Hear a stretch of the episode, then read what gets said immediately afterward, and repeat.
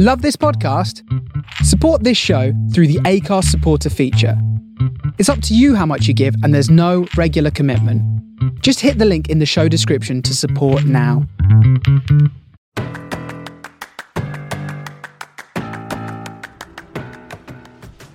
Hello, listener, and welcome to episode 41 of the From the Finney podcast with Jimmy and me, Jake. In this episode, we'll be joined by young Josh, as we call him. We'll discuss the 4 0 defeat against Cardiff. We'll discuss Alex Neil. We've got PC Paul Elliott with us in part two, and we'll finish off by looking ahead to Wednesday's game against QPR. Enjoy. Fellas, apart from the football, how are we both? Yeah, I'm good, thanks. Good. alive. Yeah. What else can you say? There's a positive of every situation, and at the minute, that's one of them. Yeah, I'm Um, still breathing. I'm still Yeah. here. Before we crack on, just a reminder, as always, that you can support us here at From the Finney. Uh, just head over to supporter.acast.com forward slash From the Finney, and any money received will help to keep the podcast and the website running, and it's massively appreciated. And this one's for Jim again, as always. If you're listening on Apple Podcasts, then you can leave us a review on there. Yeah, we're well over 100 now, and somehow still five star, despite Jim's insistence that he talks shite, which I don't agree with. But anyway, um, yeah, yesterday or Saturday, as people are listening to this on Monday. First of all, then, what what did you think about the shape and how we set up for the game? Obviously, matching them up with a 3 5 2, 5 3 2, depending on how you look at it. Well, it's what we always do when we play a team that plays 3 5 2. We'll come on to QPR later, but they play 3 5 2 and play 3 5 2 since Boxing Day, so I expect to see it Wednesday night. It didn't, it didn't bother me. I thought the team, when it came out, I, looked at it, I thought, yeah, it's fine. No issues with it. The issue starts when we put the ball out for a throw in within 30 seconds, and then literally the ref couldn't wait to give a penalty. And then your game plan's completely undone within the first minute of the game. And Alex Neil's had a bit of criticism online about oh, we didn't even have a game plan. Well, not being funny, but the game plan goes completely out the window when you can see the penalty in the first minute of a game. And I, have watched it back probably a dozen times now, and I, I can't work out what he's given it for. It looks like he's given it for a foul by Lindsay. Yeah, it looks it looks like a kick out, doesn't it? Just so soft. It's like Very. Uh, but in fairness, we we've said it before on here. You know, if, if you if you hang a leg out or you dangle a leg out in a situation like that, you're giving the ref a decision to make. I get that, but that's that's our seventh penalty we give away this season. Now I think we give six away since the turn of the year. Yeah, And- you, I think if you include Wickham, it is, isn't it? it's just becoming a problem. It's just starting to really frustrate me that we just we we don't give ourselves a chance.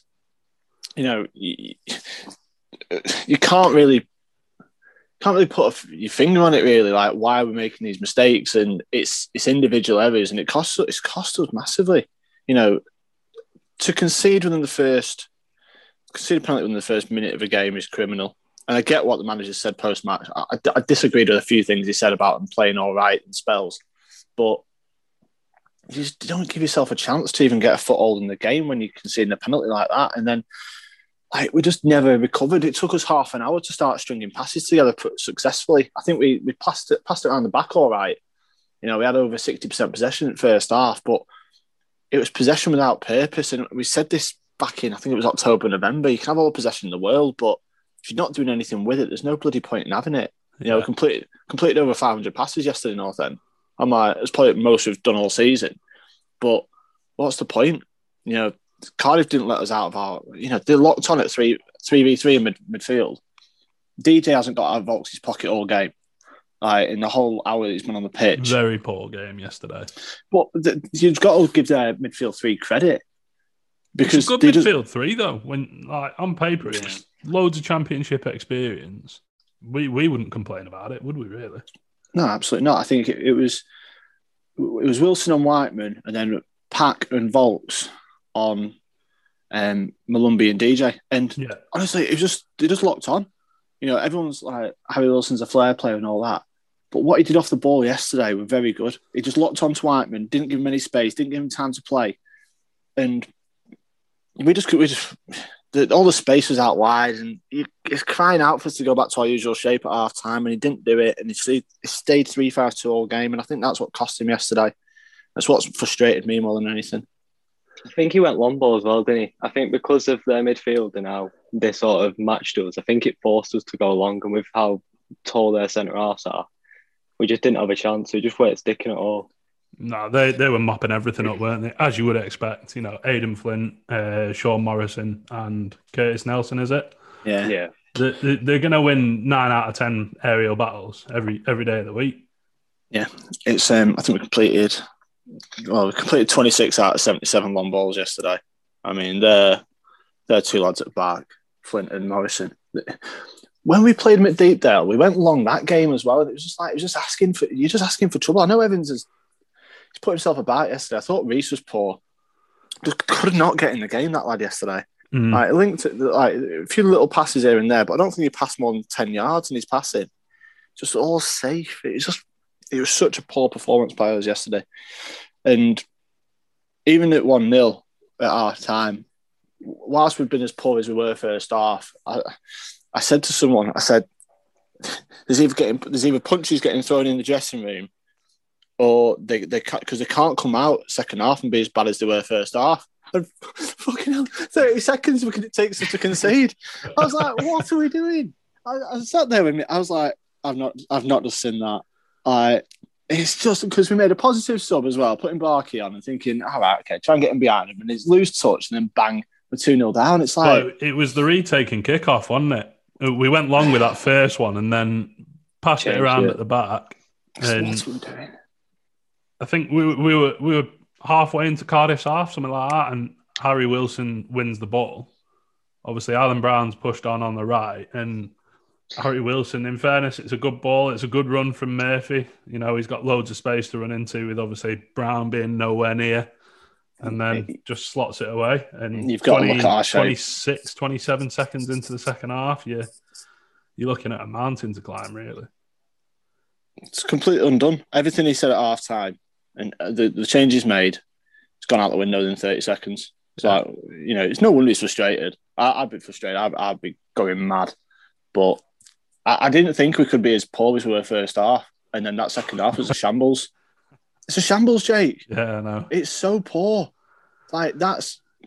I know the thing is as well it just it just got worse from that from that opening 25 30 seconds it just got worse from then on But they weren't good. This is the thing. They were, they were very organised, very structured, like very disciplined in their shape.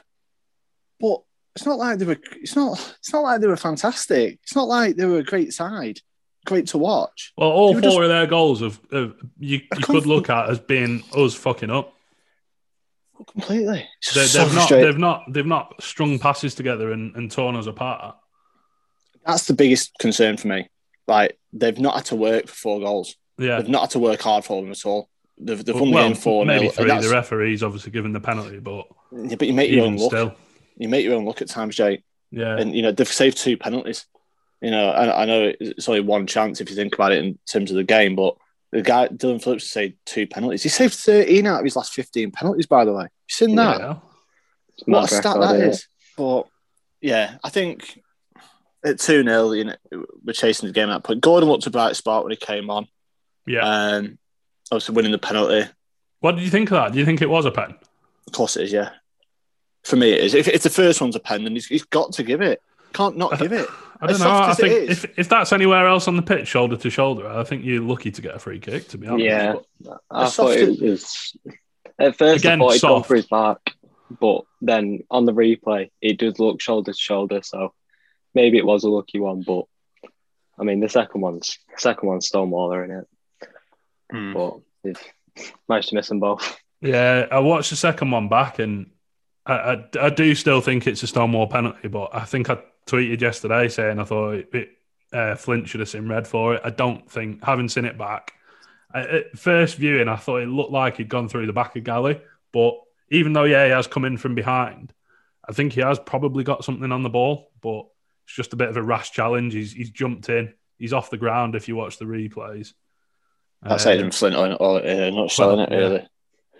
I think it's is it double jeopardy the rule now where you can't get can't you can't get sent unless if it, unless it's violent conduct. So he's not gone for the ball.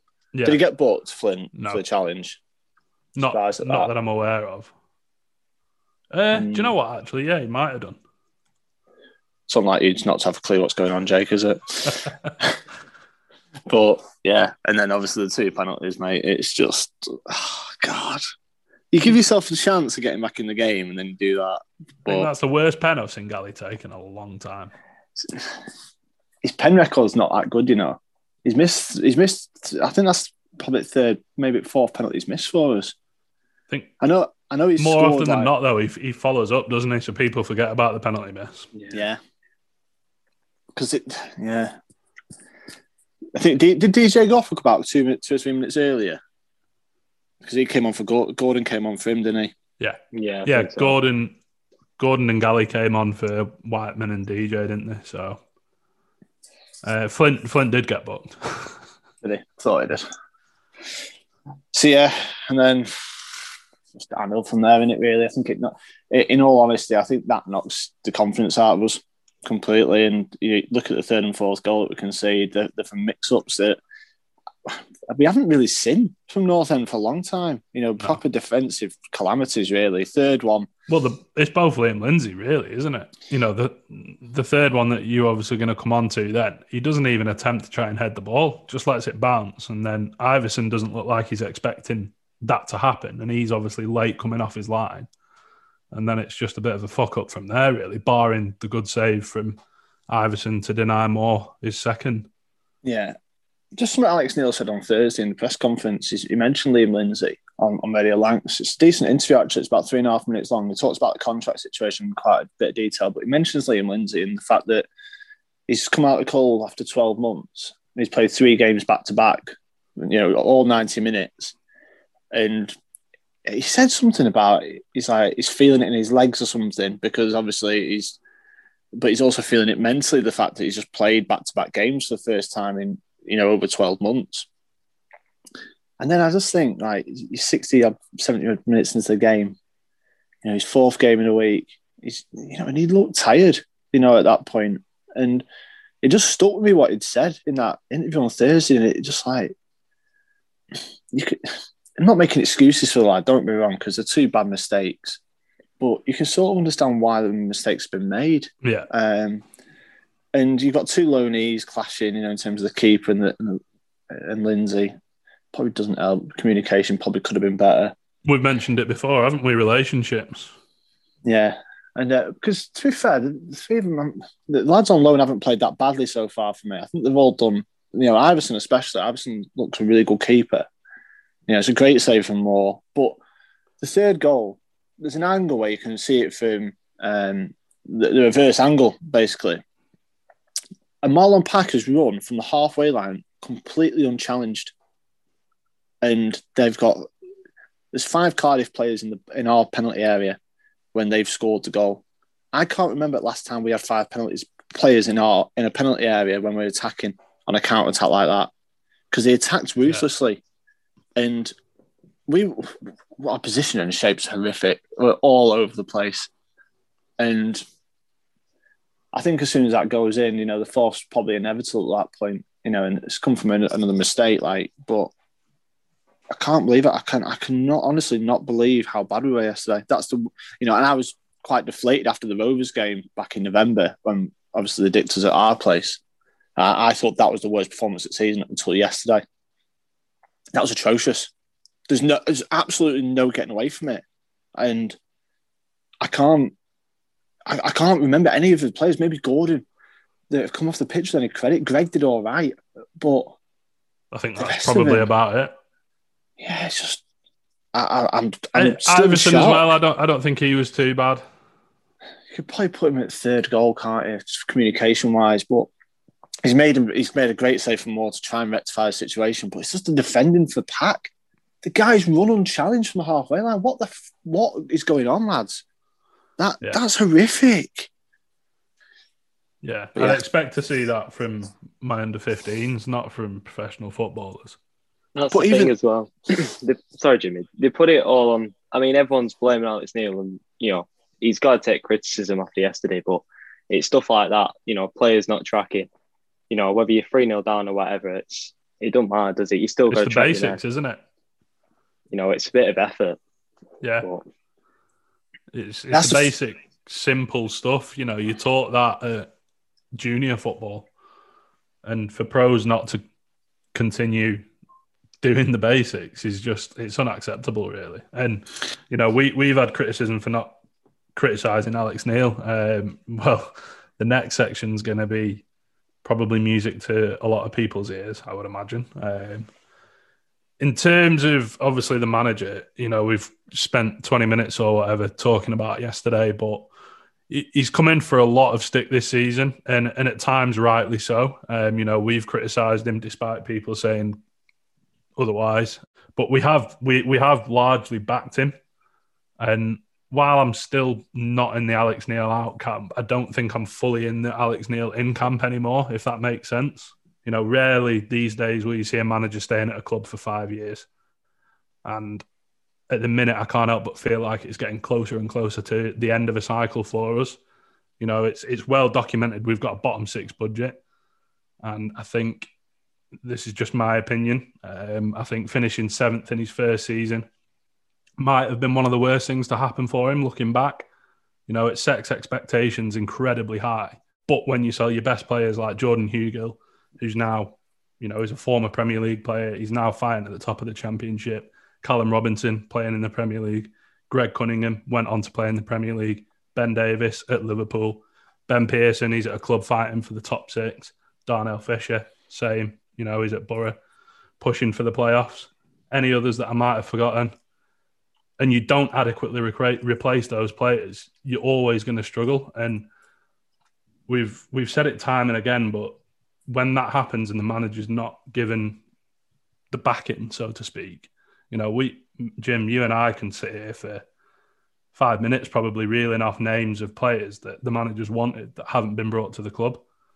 You know, he's always going to struggle in that regard. But you know, let's let's make no bones about it. There have been very few performances of late that make you sit back and go, do you know what? Yeah, I'm looking forward to watching North End at the minute, or on Saturday, or on Tuesday or Wednesday, whenever it might be. And granted, some people value entertainment in football more than others. But I think for the vast majority of supporters, especially at the minute, you know, given everything that's going on with COVID, the entertainment side of things is is a big thing. And I can't really remember, apart from maybe Rovers, Brentford, you know, the, the standout games of this season. I don't really remember us sort of going at a team. It's not something that we do anymore. And I don't really know, to be honest. It's is it something we've done for the past year? Probably arguably? not. No. You know, we look at the even December 2019. I think we beat Luton at home on about the 12th. I think it was. I think Stockley scored late on, uh, and then we've had two home games at the end of the month. We've had Reading when they've they're the first team that's implemented this low block and like you know because I said, right, come on, then break us down, and we won't be able to. And we weren't able to do it. They've scored two early goals, and they've sat in. And we played Borough on New Year's Day or in and around that time, and I think the warning signs were there. And we did a pod, and I said we had Dave said no, we had John Kelly, we had a few others, and I said, do you think Alex Neil's been found out tactically? And do you think he's got a plan B? And everyone was like, no, we're, we're all right. I think the warning signs were there then. I'm a massive Alex Neil fan. Everyone who listens to this podcast knows that I'm an Alex Neil fan, and I. I like the guy as a manager. But there's something clearly wrong. There's something that's really evidently wrong, and you know the guy hasn't got that much of a say in the contract situation. Hasn't got that much say in the transfer situation. He's very much a head coach at North End, and if the coach can't get the best out of the players and the players are lacking confidence and the results aren't coming, then unfortunately something's got to change. And I'm now at the point where I think a freshen up is needed, and I think it's needed on and off the pitch. I think we're very stale as a football club. We're very set in our ways, you know, and I think the old phrase of if you do what you've always done, you'll get what you've always get has never been more prevalent as it is now. Um, we are, yeah, everyone talks about us being a bottom six budget side, which we are. However, with the football we're playing, we're probably going to end up in sort of the bottom eight, maybe 10 at the end of the season. You know, and we finished where we are now in the bottom 10, aren't we? If we finish 14th. Um, the, the big concern for me is about these defeats when we go behind. You know, 13 defeats out of 15 games when we've conceded the first goal this season. 11 of those defeats are to nil. So if we're, we don't we're, score we're the first badly, goal, badly lacking, aren't we, creativity wise? well, of Yeah. course we are, mate. If we, you know, we've only scored four goals in the 15 games we've conceded first, right? Nobody can tell me that's not a problem. That is a massive problem. I don't. think- I think there's only four or five teams worse in the league than us from picking points up from when we go behind.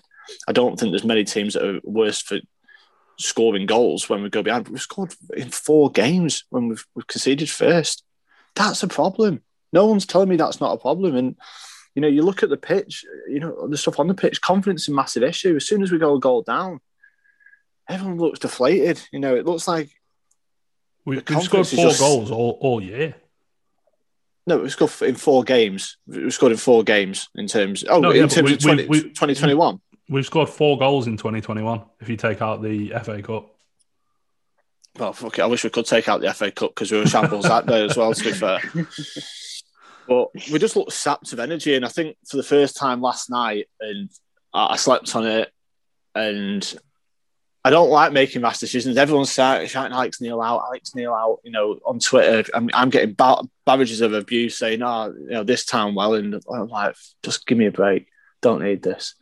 Um, I think the majority is now, like, it appeals to a majority now in terms of changing the manager rather than a minority.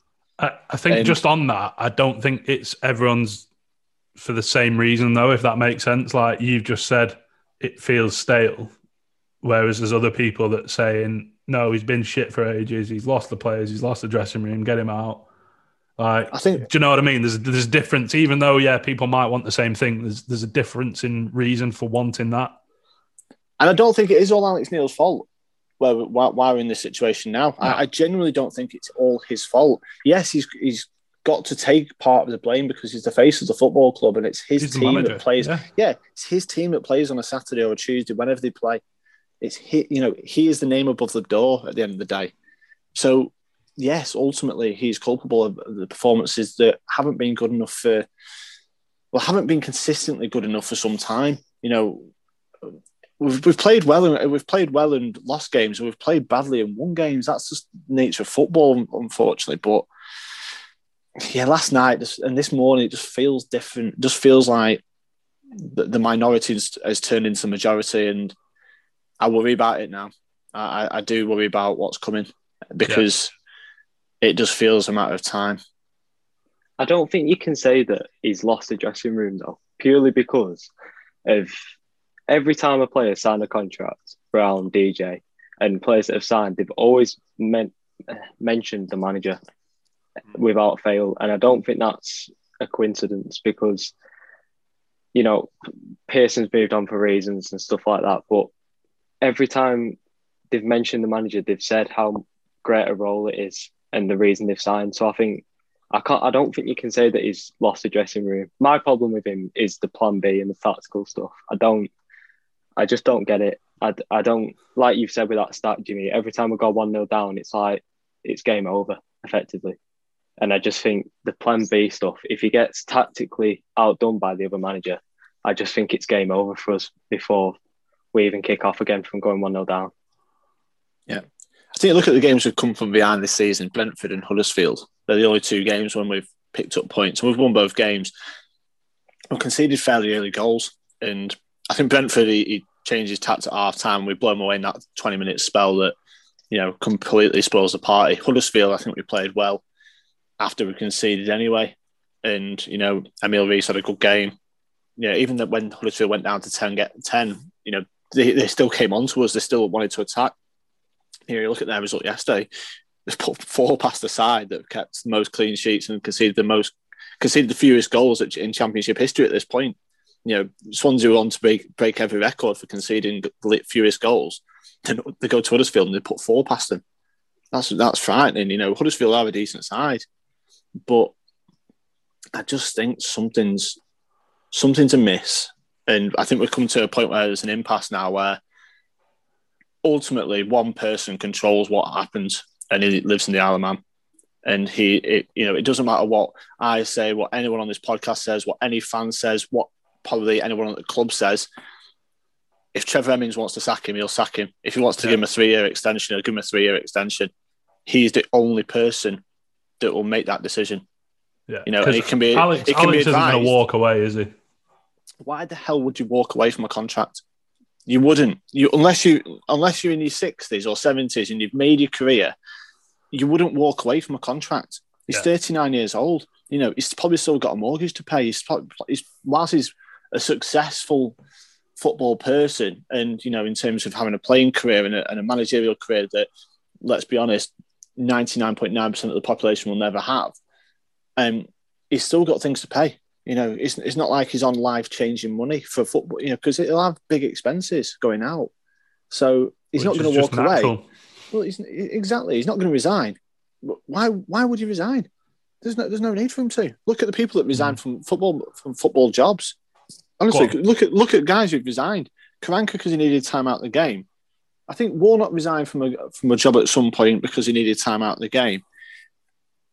It just doesn't happen. Paul Cook resigned from Wigan because they were in an absolute financial mess and Yeah, they need to get out of there. That's Well, an understandable one, isn't it? But people don't resign. It just doesn't happen. So people are saying, "Oh, he needs to quit his job." Would never you, if, no, let's put it into normal life context. If you're doing shit at your job, would you just would you put throw in your notice without a job to go to? You wouldn't. You'd, No. you'd wait until you find something else, and then you'd put pop your notice in. Yeah. Just because football has has fees involved in contracts, it's like, but let's just look at it in normal black and white circumstances in terms of normal life, and it's not as easy as people think. Yeah, I Um, think people forget that he's he is only thirty nine. That's he's two and a bit years older than Paul Gallagher. Mm. You know that's unreal. When like, it's I, I forget it. I know I forget about it. You know he is still massively young in terms of a football manager. And he's going to make mistakes. He, You know, he said as much yesterday. He said, you know, he's just as much to blame for the result yesterday as the players. You know, I think having that bit of humility to say that, you know, I am partly to blame for today's result is is good to hear for for me personally. You know, gives me that little bit of assurance that he is actually reflecting on his own performance. In terms of sacking him, or if he if they do part ways mutually or whatever you want to call it, I just don't think it guarantees this instant success or this new manager bounce. I, I don't think it guarantees it. Whilst we look devoid of confidence, we look flat. Just is sacking him the answer? I that and I, I still don't know. Is the honest answer. I, I'm at, I'm at a position where I think something needs to change, but I just don't know if it's the manager or what. I just can't. I, if he moves on, then it goes my best wishes, and you know I think he's he's done a decent job in the three and a half years he's been here. But who comes in and does a better job? That's that's the problem because there's no simple answer to that for me. Yeah, it's a tough one, isn't it? Would Appleton leave Lincoln? Top of the league, about to I'm get promoted. I know I'm he's a Preston lad. about that. I know he's a Preston lad and everything, but if he wasn't from Preston and his team were third or fourth in the league, would he would he be taught in this the, the high regard that he is now? I don't know. You know, and I, I know the beat Wigan away yesterday. I've not watched enough of him. I know obviously they've got Montsma, the, the centre half who scored a lot of goals this season, and they, play all right football, but I don't know if he's the answer. Bristol City are interested in him as well, and if he looks at what he could do in terms of finances and freedom of a, of a role, then he's probably going to get better finances and more freedom to do his job at Bristol City than he would here. Yeah, You know, so then you've got Paul Cook and Danny Cowley. Why have they not got jobs already? Yeah. I do, you know the Cowley brothers. Why, why, why is no club taking a, a chance on them if they're this, if they're as good as people make out? You know, there's got to be a reason behind that. I think I did a piece of work. I couldn't find it. I think it was something I said on the podcast, but I think there's only been three managers that have been paid for in the past two years in the championship. I think it's a lot at Watford now, um, Xisco, and and then the Cowley brothers and Corberán at Huddersfield. They're the only three managerial appointments that have cost money yeah. in the last two years in the championship. Freeze. from within or freeze, hasn't it? So I don't see us spending the money. I just, I, I, I don't know. That, that might be me being really negative about it, but I just don't see us spending the money in the right place to bring in the right man if Alex Neil does go. Well, Pete, Peter said himself, didn't he, that this summer we're, we're something. This isn't verbatim, but something along the lines of we're going to be better placed than a lot of our rivals to sort of strengthen where we need to strengthen. Yeah. Do you think that? I mean, I know we've said it before. It doesn't all come from the same pot. It's not like a game of FIFA where you've got ten million pound and that's your your player and everything else. But do you, do you really think going into a summer of rebuild that Trevor's going to be looking at Alex Neil's contract and thinking, "Yeah, I'll sack him," and then pay money to bring someone else in? Like you said, it, it's more than likely going to be a free contract. Hmm. If you think about it, it's going to cost him over a million pounds to sack him. Yeah, so that's a million pound out out of out of the club.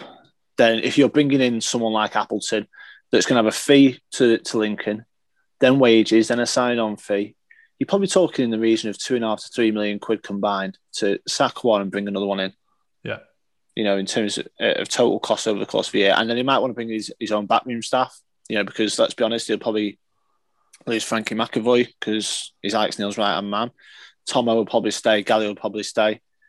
But I think there's financially, it's going to be a big call. Either whichever way this goes, it's going to be a big call, and yeah.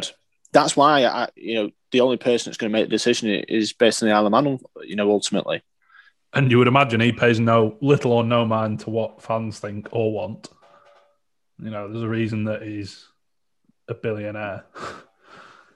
Do you think the, uh, do you think the transfer window that's just gone will play a part? because it's his first one in it really where he's he's had a say, you know, and he's come out of it. You know, every interview he's been smiling. He's been happy with the business he's done. It seems strange to sack him now after finally giving him what he wants when he spent two windows asking for stuff and not getting out. It's it's strange to sack him now. I get I get what you're saying, but I think there's different ways to look at that. In that you know, you could look at back at his interviews over the last two years, eighteen months, and say some, and some people will say he's just peddled his his moaning and whinging for that period of time about transfers and everything else, and now he's got his back in. It's moved over to the football, or do you, do you get what I'm saying? Like, because you know, let's we've said it ten minutes ago. The football has been largely pants for twelve months. Yeah. I think I, get, I do. I do get what you're saying, though, Josh. I think we aren't a reactive club in that way. I don't think.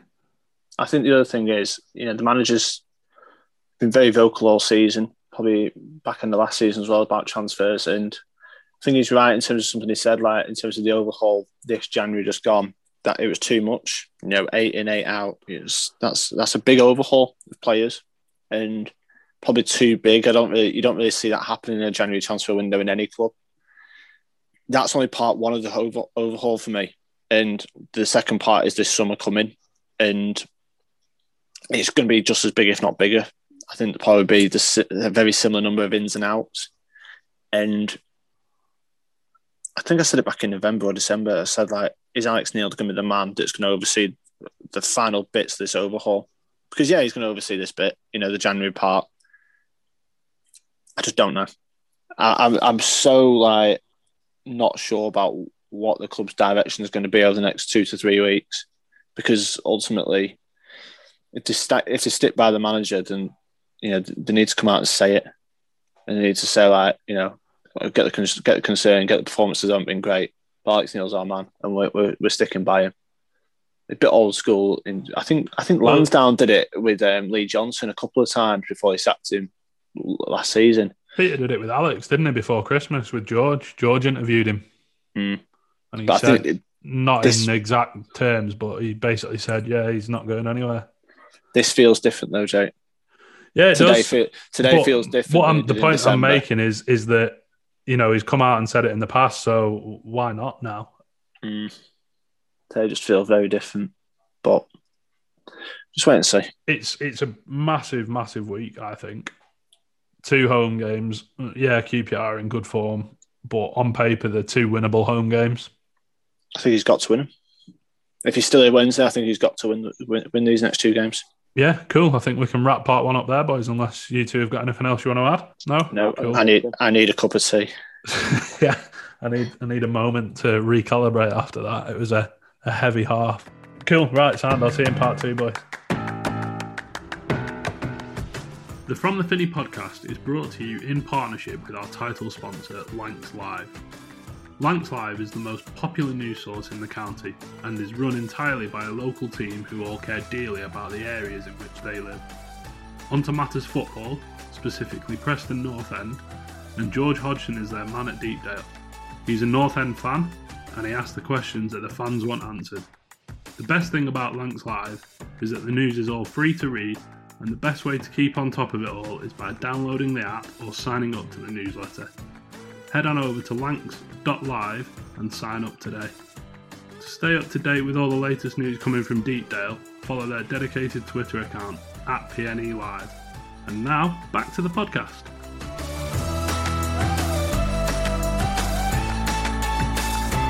Welcome back to part two of the From the Finney podcast. In this part, we're going to be joined by PC Paul Elliott, or as many of you know him, uh, PNE Police on Twitter. And then we'll round off the episode by looking ahead to Wednesday night's game against QPR. Uh, Paul, first of all, thanks for joining us. Much appreciated. Morning, gents. It's uh, good to be here. See some familiar faces after all this time sat behind the desk. I wish I sat could. behind the desk looking at you.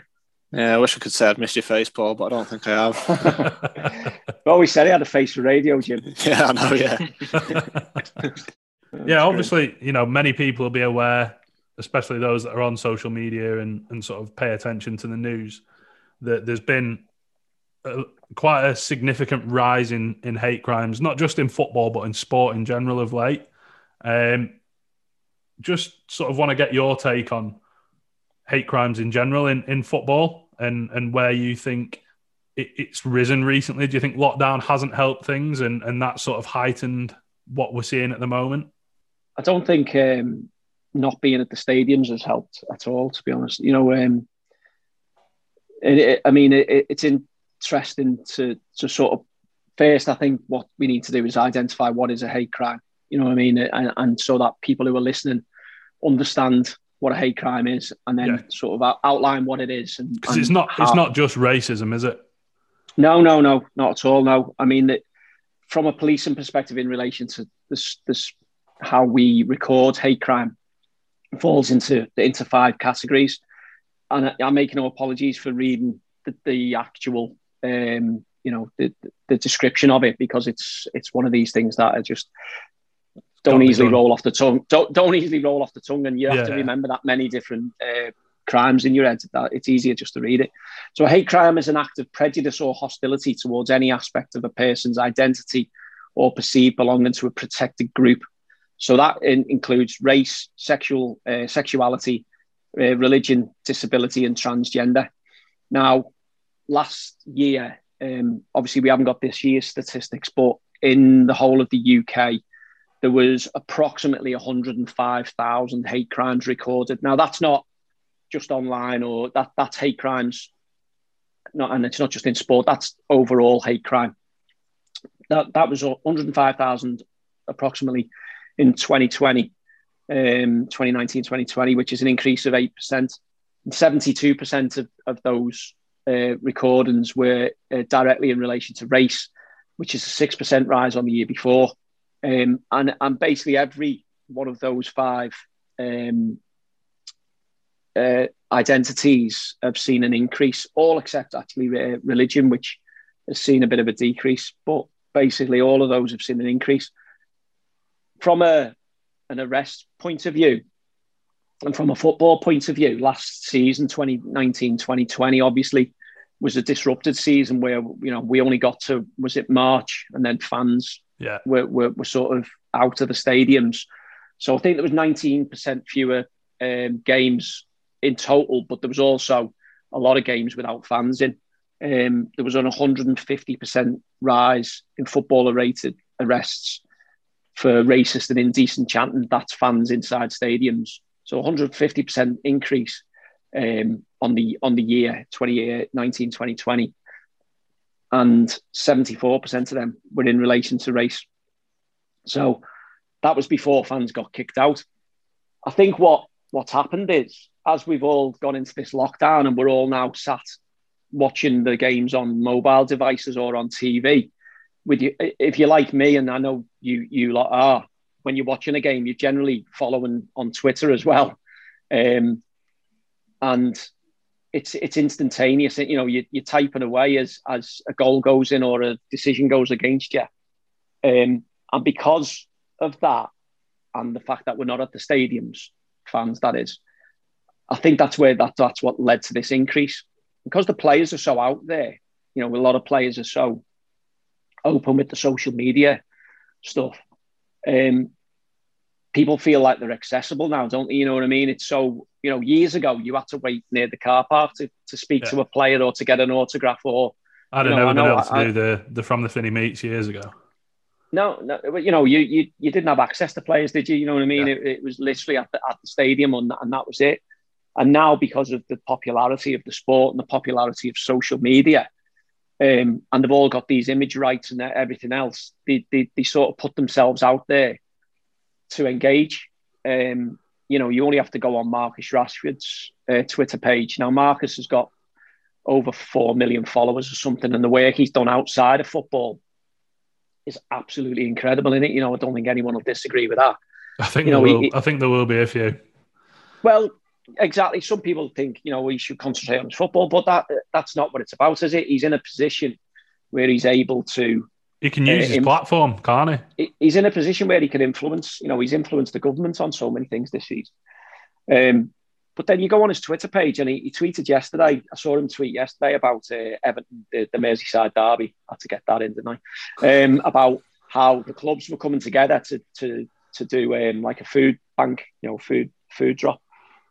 And that's all he said. It's great to see that these two clubs working together. And the first like I, I only read a few because it just uh, in the end you just think why why was abuse to him not around his ethnicity but about you know you need to be better you need to be better in front of goal you need to you know your touch should be better you, and you're like he's tweeting about helping people in food poverty it's not about if he was tweeting about great game today should have had a hat trick then fair enough we all have opinions don't we about players you know yeah. what I mean um, and that's fine but then there's a line isn't there and that's where people cross it I think there's a really good tweet. Opinion is a really good quote. Opinion is the, the medium between knowledge and ignorance.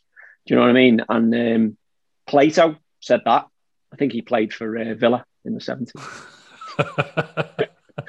Brazilian, a Greek international, I think he was. You're not making me fall for that one. so, uh, what what do you think blurs the line at the minute between sort of opinion and hate crime, or even if there is a blurred line, like you'll you'll get people tweeting stuff to players and and not see a problem with it, and then everyone, other people look at that and go, "You can't say that to a player." What what do you think is the reason I mean, behind that sort of that thinking from some people? I think I think a lot of it, um, you know, there's it's not about blurred lines as such because if you're bringing somebody's race, sexuality, religion, disability, or trans- any of them protected characteristics into how they perform on a football pitch, there's there's there's no grey area around that. Do you know what I mean? That that's just an out and out um, offence, as far as I'm yeah. concerned. You know, there's there's there's two offences. You know, the the Malicious Communications Act, which is you know, if I tweeted you and just give you a, a, a round of you know of, of abuse that you fe- you felt was grossly offensive to you, take them characteristics out of it, then that in itself is an offence. Do you know what I mean? If you yeah. feel that it, it's grossly offensive, so that's not um, classed um, as a hate and, crime, then. That's not classed as a hate crime, no. And that's that's where you know sometimes we get people will at me or they'll send me a direct message and say, "Have you seen this?" You know, and and I'm not the person to report them to. You know what I mean? You know, there's there's there's various ways to report these offences. You can go on the Lancs Police uh, website, and there's an online uh, portal that you can go on to to report any of these incidents. You can ring 101. You can, you know, you can get in contact with Kick It Out, them sorts of people. Don't get me wrong, I'm a police officer, and I'm not going to ignore it. I'm not going to say, oh, when I say don't send them to me, it's because I physically haven't got the means to sort of put, you know, to instigate that crime on my, you know, I'm sat in me in my living room or whatever watching the game. Yeah. I, I haven't got access to the crime recording system to do that. Yeah. Um, and that's why these other things are in place to, to do it. Do you know what I mean? Um, So you've got the Malicious Communications Act, which is me just me giving you or a player or someone a load of really offensive. I mean, I'll give you I'll give you a good example of one, and I'm sure they won't mind me tell, uh, bringing this up. But um, when Twitter first sort of come about, um, the uh, David Buchanan, you know, who used to play for North End, Yeah, yeah. he got the most horrendous, horrific tweets you've ever seen. Honestly, stuff that I'd, I, I don't think I've seen the like of it before, and it was nothing to do with any of them protected characteristics. It was about his wife and his children, and it was vile. You know what I mean? Now, fortunately, so he, he got in he got in touch with me uh, through the club, and we we investigated it, and you know we we took action against the individual involved. Um, and and another one, um, Iain Hume, obviously uh, uh, North End centre forward, he got he got one um, in relation to his injury. You know, you know he, he obviously had Yeah, that yeah. horrific injury where he fractured his skull. Fractured his skull. Yeah, yeah, against Sheffield United, and um, somebody tweeted him about that. But again, like a horrific, like you think, what what's going through people's minds to to to to tweet or to send someone a message about that? Now that resulted in someone getting a caution and then being banned for life from their football club. Now I'll stress it wasn't a, a PNE fan or anything like that, but everything you everything you do. You know, I've done a lot of work recently with uh, PNE Community Trust, you know, during the lockdown and stuff, going to schools and and, and colleges and stuff, just talking about crime and and, and other things outside of football, county lines, drug dealing, and all that. And, and I, the reason behind that is to sort of stress the importance of of the decisions you make in your life and how the impact on you when you when you get to our age, you know, and, and, and are all, we're all of varying ages here, the, the, the four of us. Um, but something you do when you're 17, 18 can have a massive impact when you're 30, 35. You know, you've all, you, you all work. Jimmy's worked at, around football and stuff. And, and you know, these, these checks come up nowadays. And, and for the sake of a tweet, are you going to jeopardize your whole, your whole future? It just Mm. seems, just seems madness, really. Yeah, yeah. Paul, what do you think's, I suppose, attributed to the, the increase in hate crime online via Twitter? Because some of the stuff that we see now is is vile. Let's be honest. You know, especially aimed at the more ho- high profile players in the UK, but also aimed at some North End players. You know, some if you go on some players, you know, Twitter profiles after games, and you can search like some of their latest tweets of people of what people have aimed at them. It's it's it's wrong. You know, so what do you think's attributed to that increase over the past, I suppose, two or three years, especially?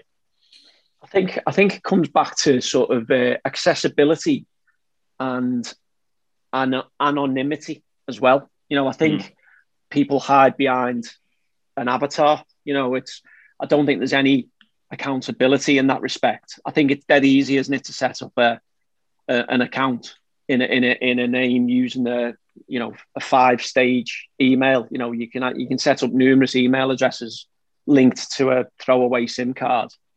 Um, and and it's that sort of hiding behind a, a, an avatar. I mean, you wouldn't you wouldn't go up to someone and say it to the face, would you? So, but but because there's that many layers within setting up these accounts, I think that it gives people the confidence to be able to to come out and and and say it. You know, uh, you, you get yeah, they say you know it's gone back years and a keyboard warrior. You know that sort of. But I think it's it's gone on a, a level further, and it that just used to be people giving each other a bit of grief about you know having a scrap or whatever, you know, and and I'll meet you here and then and whatever. Um, And that, that was it's sort mainly of gone up a level. consigned to forums as well. You know, it's Yeah, yeah. social media has helped sort of br- further the reach of that sort of stuff. Yeah, it's massively accelerated, hasn't it? Past two, three years, especially. Do you agree with the? the- Obviously, there's the talk in the press at the moment about you know having an idea to attach to your Twitter account, because obviously it will get rid of all these. Hopefully, it will get rid of all these sort of people hiding behind an avatar and the keyboard warriors. Because we've had it ourselves. You know, we've been given grief off people with a like a thumb or something like that as a as, a- as a picture. You know, and we don't have a clue who these people are, but Yeah. we'll, we'll just get we get grief off them, and we're like, not a clue who you are, but thanks for your message. But do you agree with this thing about obviously an ID being attached to a profile as such? Personally, uh, I've got no issues with that at all. I don't think it affects people's, you know, freedom of speech or whatever. You know, I think I, am very much of the opinion that you, you know, freedom of speech doesn't mean freedom from consequence. So, in order for there to be a consequence to some, you know, speech, the needs you need to be able to to track and trace who those people are who are saying it. And it's not about you know the government watching you, or Big Brother watching you, or the police keeping an eye on you. I mean, let, I think us it's be about honest on personal that. responsibility, isn't it? Yeah, Yeah. but the people that are asked about the government or whatever company watching you, they've got all the data they want on you anyway. You know, again, it's it's one of them things. It, it always makes me laugh, you know. And uh, recently with the with the vaccines and stuff, you know, people saying, you know, oh, it's it's it's gonna so that the, the messaging off their mobile phone that's linked to an IP address that they've got a phone contract for. You know, the government aren't keeping track on me. Well, there you go. You've just you've signed for that mobile phone contract. you your IP address is linked to your broadband, which is linked to your house. Which is yeah, they're not going to keep track on you. No, you're right. They're not. they're going to put this little chip inside the back seat. Yeah, you know. It, and I understand the, the wider aspect of control and all that sort of stuff, but personally, from my point, you know, not speaking as a as a police officer, speaking as a human, um, I I've got no issue with with with you know giving my details up for to to get a, an account. I, I, think there should be more accountability. I know in Australia, um, I've seen something on the news recently where the um, they've been fining people. You know, if they if they fine uh, if they track down the trolls and stuff, and I think the fines are something outlandish, like a hundred grand. Um, you know, which which is sort of put a stop to quite a lot of it. Apparently, you know, huge fines. Now, I don't, you know, I'm not saying let's fine everyone, but before we get to that stage, we could certainly put things in place. Certainly, the social media companies could be a bit more responsible and put things in place. Now, I don't go through all the tweets, you know, to the club and stuff, um, or or even to, to, the you know to the police accounts. But obviously, they are monitored. Um, there are ways of monitor. You know, there are ways of these companies nowadays do have filters to monitor, you know, to look for keywords. We all know that because you, you talk about something with your mates online, and next thing it's on your Facebook thing, and it, you know, it, yeah. it's, it's, it's, it's madness. But you know, the these things are out there, so I don't see any reason why not to. to you have to use like you can still have your anonymity, as in you know, you can still be a thumb if, in your avatar if you want, but that thumb's linked to you know, at Paul Elliott, you know, Paul Elliott at whatever Gmail account.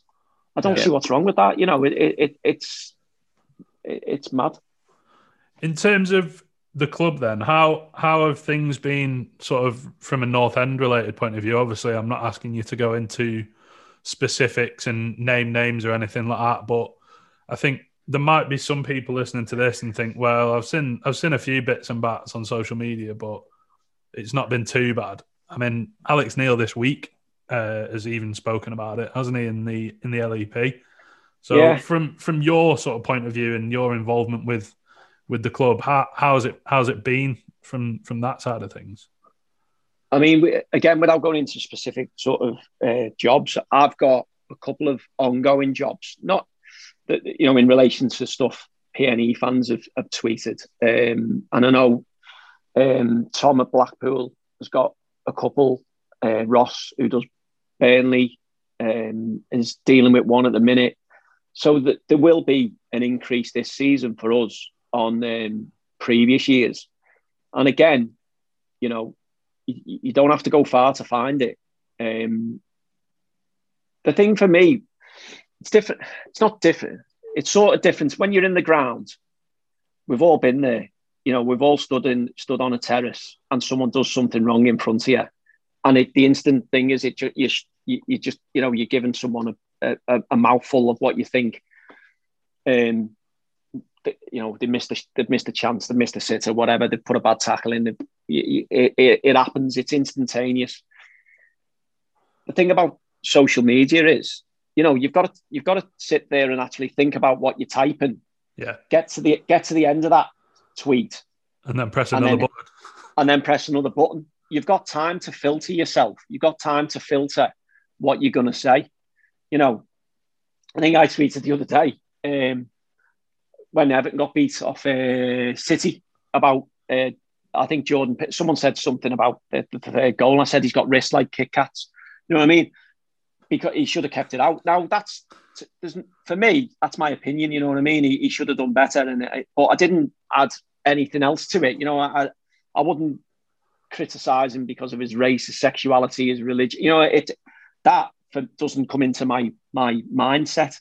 Do you know what I mean? And I think we should be allowed to have an opinion on players and, and, and the managers and stuff. It's it's when we take there's no reason to bring it into a personal domain. You might not think they're the best player.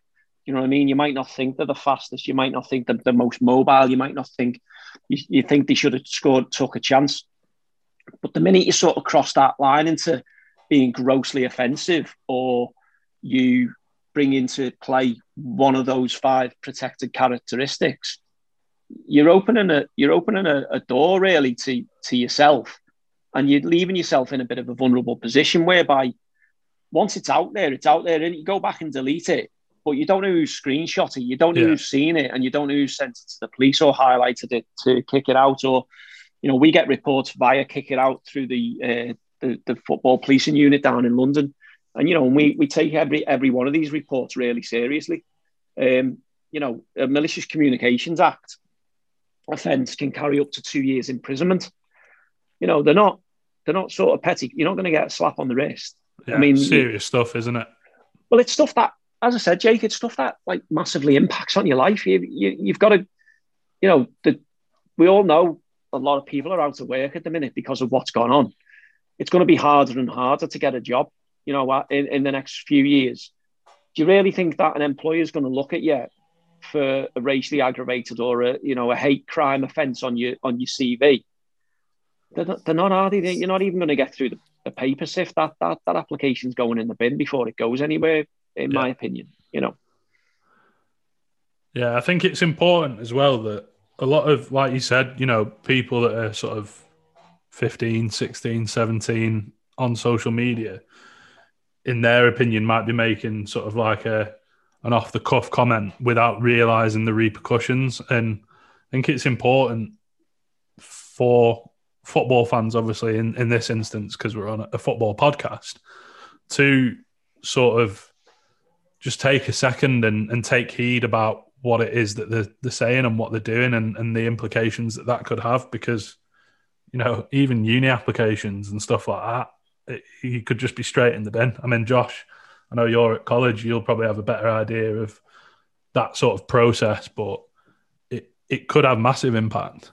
Yeah, yeah, they'll definitely look at it. Um, you know, just to search your name, you know, just looking through tweets and replies, you can find anything easily, especially on Twitter. So, you know, you've got to, but yeah, they definitely do look at it, especially unis. I think we all do daft stuff when we're young, like, and you know, there's plenty of instances where Paul will probably know about me being uh, daft and get myself into situations, and different people get themselves into how situations. We, that's how we come. That's how we come to meet each other, Jim. Exactly. Yeah, but um, you know, don't affect the rest of your life by doing something stupid that's illegal. You know, especially in the public domain like it is now, because you know, like Paul's mentioned about the protected characteristics. Why would you ever bring somebody's race or religion or ethnicity into a tweet? you know, if you don't if you don't agree with someone's performance or you don't agree with some, the way they're playing as a footballer, there's absolutely no excuse to bring that sort of that reasoning into a tweet.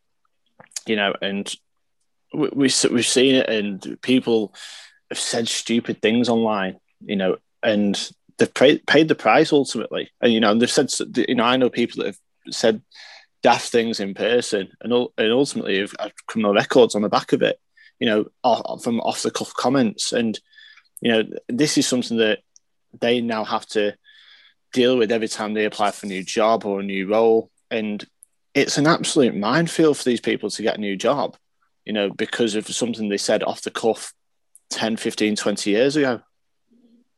The thing about social media is there's no boundaries or borders with it, is there? You know what I mean? It, if you if you're in the pub with your mates or you're in the stadium sat in a, in a, in a, in, a, in, your, in the section that you've sat in for 10 years, generally you're around people with the same mindset.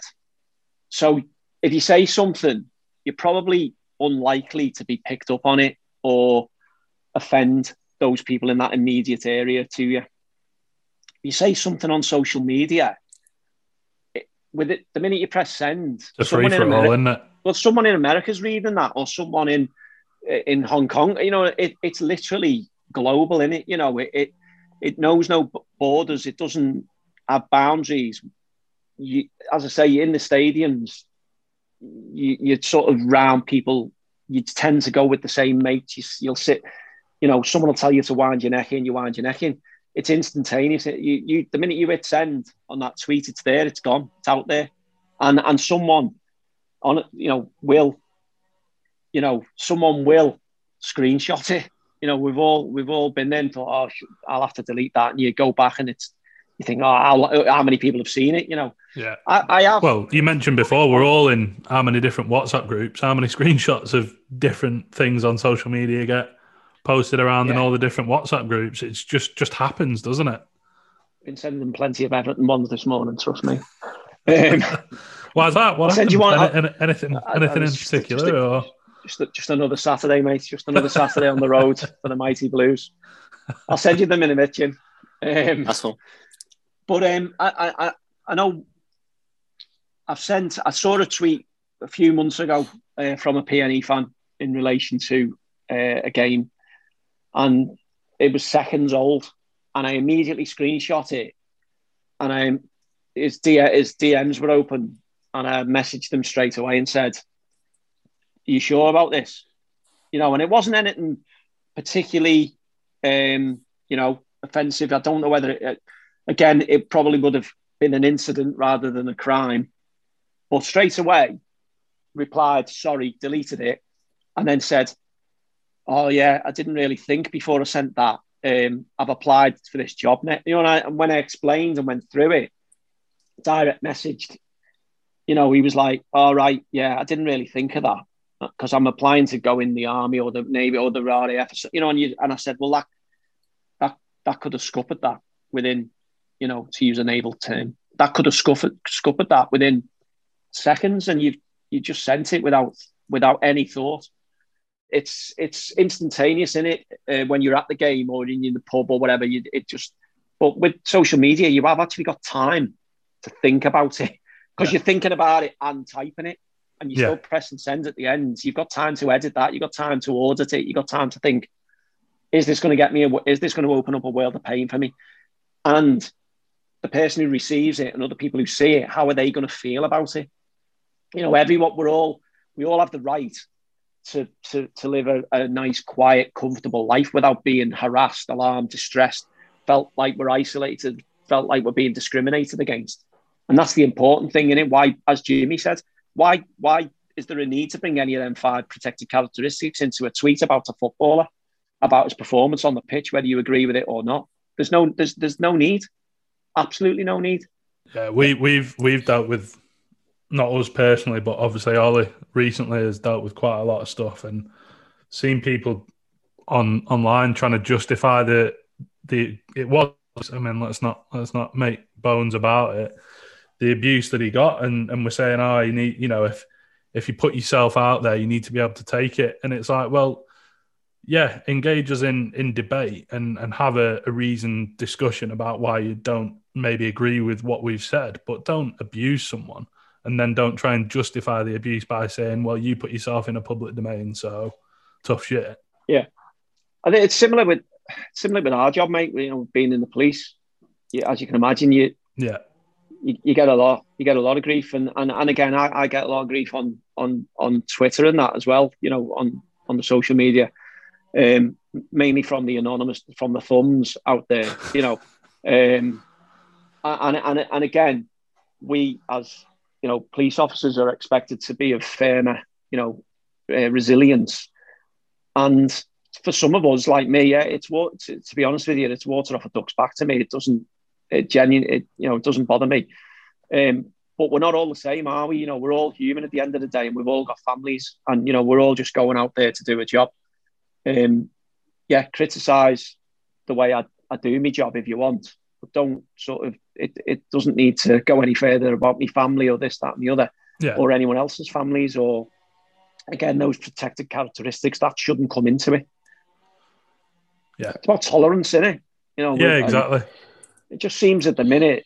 I don't know about you, you boys, but you know, obviously the lockdown I don't think has helped everyone sort of getting a bit of cabin fever, and um, nowadays it's not necessarily about, as you just said then, about opinion.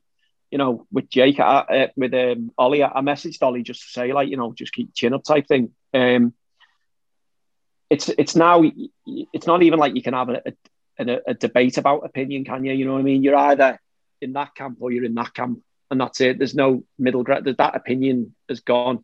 You know, as I said, as as the great centre forward Plato said, it, it's the medium between for me. It's the medium between knowledge and ignorance, in it. You know, and and that's the, the the middle ground. You can't seem to debate anyone anymore. It's either you're you're I'm right, you're wrong.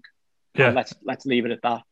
And you end up then in little groups, and you'll only follow them little. That's what I was saying to Ollie. You know, I, like I know you, I know you, you blocked a few people yesterday, and I, I see why you do it, why you did it. But again, I don't.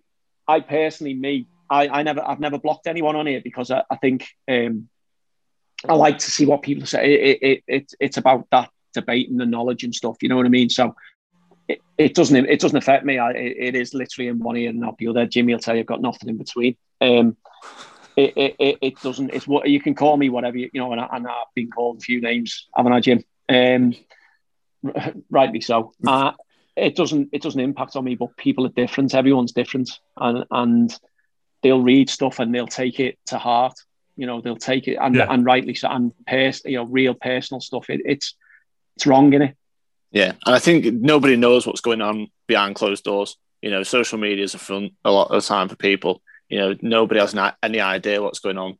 You know, in the four walls of, of your own homes, and you know, a lot of people are dealing with a lot of different issues at this moment in time. And you know, some of the stuff that gets banned about on social media, you know, it's disgrace. You know, a, a book that I think everybody should read is um, "A Life Too Short," but uh, the story of Robert Enke, the German goalkeeper who took his own life back in um, 2010 because some of the stuff that he received and some of the way that he was treated is um, was, was horrendous. And that wasn't just via social media; that was also in person as well, from the way that he was spoken to by fans of Barcelona and other clubs. And ultimately, you know, he took his own life. And I think it's a, it's a, it's the best the best book for the wrong reasons I've ever read because it's always hmm. stuck with me that story. And I think you know nobody knows what's going on in people's minds or in people's homes. You know, so No. it- it's just it's one of them. Think before you tweet, and you know, just continue to be kind. A lot of the time, you can have an opinion. You know, you can disagree with people. Don't need to be abusive about it. Yeah. If you can't if you can't say anything nice, just don't say anything. Do you know what I mean? As everyone's said, everyone's heard that, haven't they? You know, we all got Yeah, told yeah, that in primary school, didn't we? it's true though, innit? You know, it's never Yeah. a true word said. It's it's it's it's one of them. Again, you can have an opinion about someone's you know performance on the pitch and and your disappointment uh, at certain aspects. You know, which I'm sure after yesterday's defeat, um, there'll be plenty online giving it the big one. You know, and and you know we all invest in our football clubs, don't we? You know, monetarily and emotionally, and so we feel, and rightly so, that we we can have an opinion on it, and to, to a degree, we can have an opinion on it because they're our team, they're our club, and we feel deeply about them, and we want them to succeed. So we can say that that performance wasn't good enough, and uh, you know our views on the man, the, the team selection, the, the the formation, who's performing, who's not performing. But the minute you sort of go in, you cross that line into the, you know, without over egging it and giving it, you know, going over all grounds. Once you become grossly offensive or touch on any of those protected characteristics, you, you, you're leaving yourself wide open. Yeah, absolutely. Um, how can how can people go about reporting it again? Just another reminder. Yeah. Uh, so, Lancs Police website, um, there's an online uh, reporting uh, portal to report any incidents Yeah. of any of any type. It's not just in relation to uh, these sort of hate crimes and malcoms, uh, malicious communications. That's just to report anything. Obviously, you've got 101, um, which you can get through to a, a, a, human to speak to, uh, who will report it for you. Uh, you've got several. You've got Kick It Out who, who do uh, an online thing as well. I mean, the Kick It Out, Kick It Out have got an app actually for your phones, which you can go on when fans eventually get back inside the stadiums. Um, it's it's it's it's quite apt that we talk about this. It's about a year. We're coming up to a year, aren't we, without fans? And um, we actually had instigated a uh, in conjunction with the club a hate crime weekend. It was supposed to be over the Easter, the Easter weekend, and um, the club we we spoke to the club about setting up a dedicated, you know, like a text number. You know, like you have these just like five digit numbers you can text and stuff. That was going to come into force around the Easter weekend last year. Um, we'd got a bit of money from um, a fund that we'd tapped into to have the number printed on like the Ball Boys shirts with the hate crime logo and stuff like that. Um, and that was all geared up. And then obviously the world changed, didn't it? You know, with um, the, the COVID and stuff. So, yeah, so you can report it those ways. Um, hopefully, when fans come back in to the stadiums at some point, I don't know when, but at some point, then there'll be other avenues, as I say, these the, phone line, dedicated phone lines. Obviously, I've got a Twitter account, but it's not the ideal place to report it because I haven't got access to the crime systems to, to upload it, and I'd only be directing you towards one of those those other places anyway. Yeah. If anyone yeah, wanted so. to follow you anyway, what's your what's your Twitter handle? At PNE Police, the largest the largest football policing account. I think now just overtook West Mids, uh, Aston Villa, Stu Bladen, gutted, isn't speaking to me now. It's not Saves a competition. You on the back, mate. You've done it yourself. it's not a, as I keep saying to him, no, it's not a competition. We're all in it together to help the world spin nice and friendly and be all nice. Yeah, I think we're a long way from that, but we can dream. Yeah. Um, yeah, one, cheers, one Paul. day, one day. No worries, mate. Thanks for Thank you very much. come on and um, good to see you all. Yeah, likewise. Keep up the good work. Keep up the good work. Cheers, mate. Thanks, Thank mate. you very much. Cheers. Right. Cheers for that, Paul. Thank you very much. Our boys, how are we feeling about it? QPR? Yeah. Yeah, it's probably the worst game that we could get at this moment in time because they've predictably hit form, haven't they? Um, yeah, I looked at their last seven games. I think they've won six and lost just the one. Gone above us yesterday on goal difference as well, and they've got two yeah. games in hand of us. So, yeah, probably the worst game we could have. Let's be honest, but is what it is. It is indeed. It's um, yeah. You mentioned their form. They've lost one game this calendar year, uh, one 0 at, uh, at home to Derby, and then yeah, they've they've apart from that, they've won every other game they've played in 2021. Six wins. There was a postponement in there as well against Rotherham, but I don't think it really matters. I think that you know you look at the, the results since the turn of the year. I, I think if you look at since Boxing Day, because I, I, did a bit of research on it, they were playing four at the back. They were playing four two three one shape for a lot of the season until Boxing Day. I think they played Swansea. They got beat at home. Uh, that that was the point where they've gone three at the back, and they've been three at the back ever since. And they've won six, drawn one, and lost three of them games. Lost two. So I've got it as three, but anyway, um, I don't know. I don't know. Oh, unless it, this to me. unless it was the cup, possibly because it was on FBref, so it's probably just included all the games. Yeah. I'm, I'm um, just looking at league here, but yeah. Anyway, yeah. So it's a six-one-two in the league in like nine games since Boxing Day. That that shows an upturn in form. Um, they've started the last the, the, the same team last three games running unchanged. Um, so it shows that bit of consistency, a bit of continu- continuity in terms of the team they're putting out. Um, front two of Austin and Lyndon Dykes. So decent front two, but a handful. I think Austin scored three in his seven games since he's come back. Lyndon Dykes hasn't really scored for, but I think he's gone about 12 games without a goal, but a handful nonetheless. I know a lot of people liked him when he was at Livingston. Um, but they don't use players. They've used second fewest players in the league. They only used 26 players this season. We've used the third most. So I just think that the goals have dried up for us. You know, we, we took 10 points from our last 10 games. We've only scored six goals. These are in form. The scoring, they're keeping it fairly tight at the back. It's probably it's just the worst game for me that we could have at this moment in time. You know, we've just played Cardiff, they'd won four on the bounce before yesterday, so five five wins in a row for them now just playing the wrong teams at the wrong time for me at the minute. I know you've got to play these teams eventually, but my word, we're playing everybody when they're in form at the minute, and it's probably not that's probably not helping us either, especially because we're so out of form at the minute. Yeah. Well, their last last five games they've won to one, so one 0 two one. Um, and considering the rate that we're giving goals away at the minute, you you wouldn't be too optimistic heading into it. No, they beat some good sides as well. They've beaten, you know, they've won away at Cardiff and Watford. And in the last two, they've, you know, they've beaten Brentford and Bournemouth at home. So it's not like they're beating relegation candidates. So yeah, can't see us getting much from it to be honest. Yeah, it's Yeah. tough one. It's and it's tough given, given the form we're in as well. You know, we've talked enough about, in part one about how we're playing at the minute. You know, I think Rovers game they were out of form and we were out of form, and we just come out on top. You know, in you know, probably should have won by more on the night as well, but yeah, it's not. You, you know, people look at it and they'll think, oh, it's 13th against 14th or whatever it is. I think, oh yeah, we should be beating a team like QPR, but let's look at you know look at QPR as a team. They're in form. They're playing well. We'll probably go three five two again because of the shape that they play. We know Alex Neil likes to match teams up.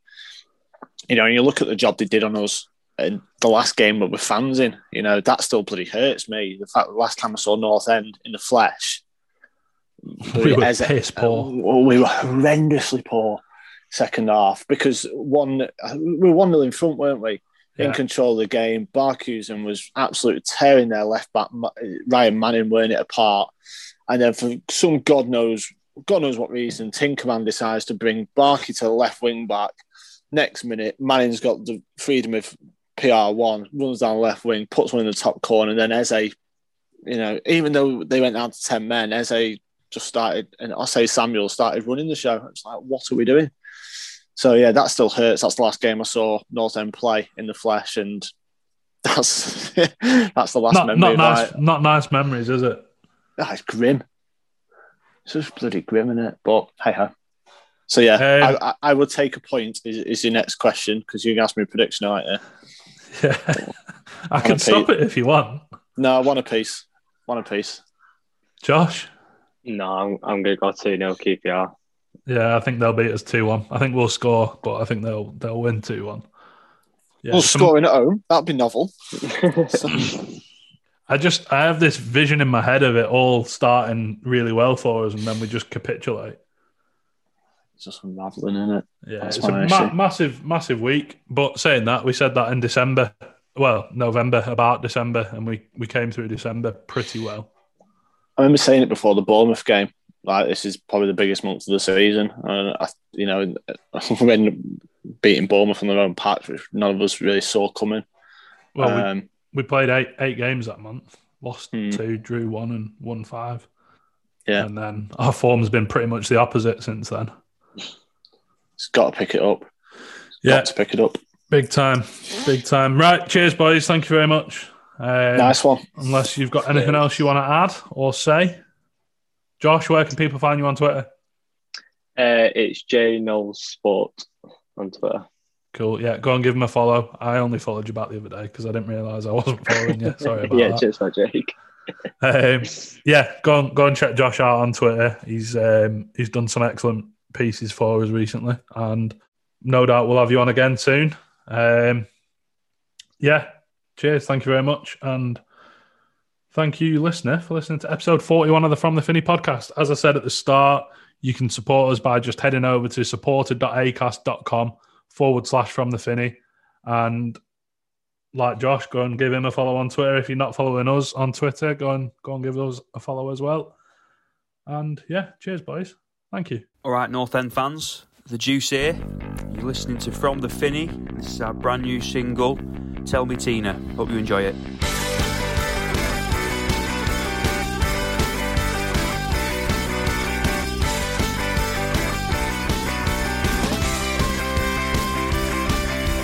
Pressure rising nonsense in my head when I've been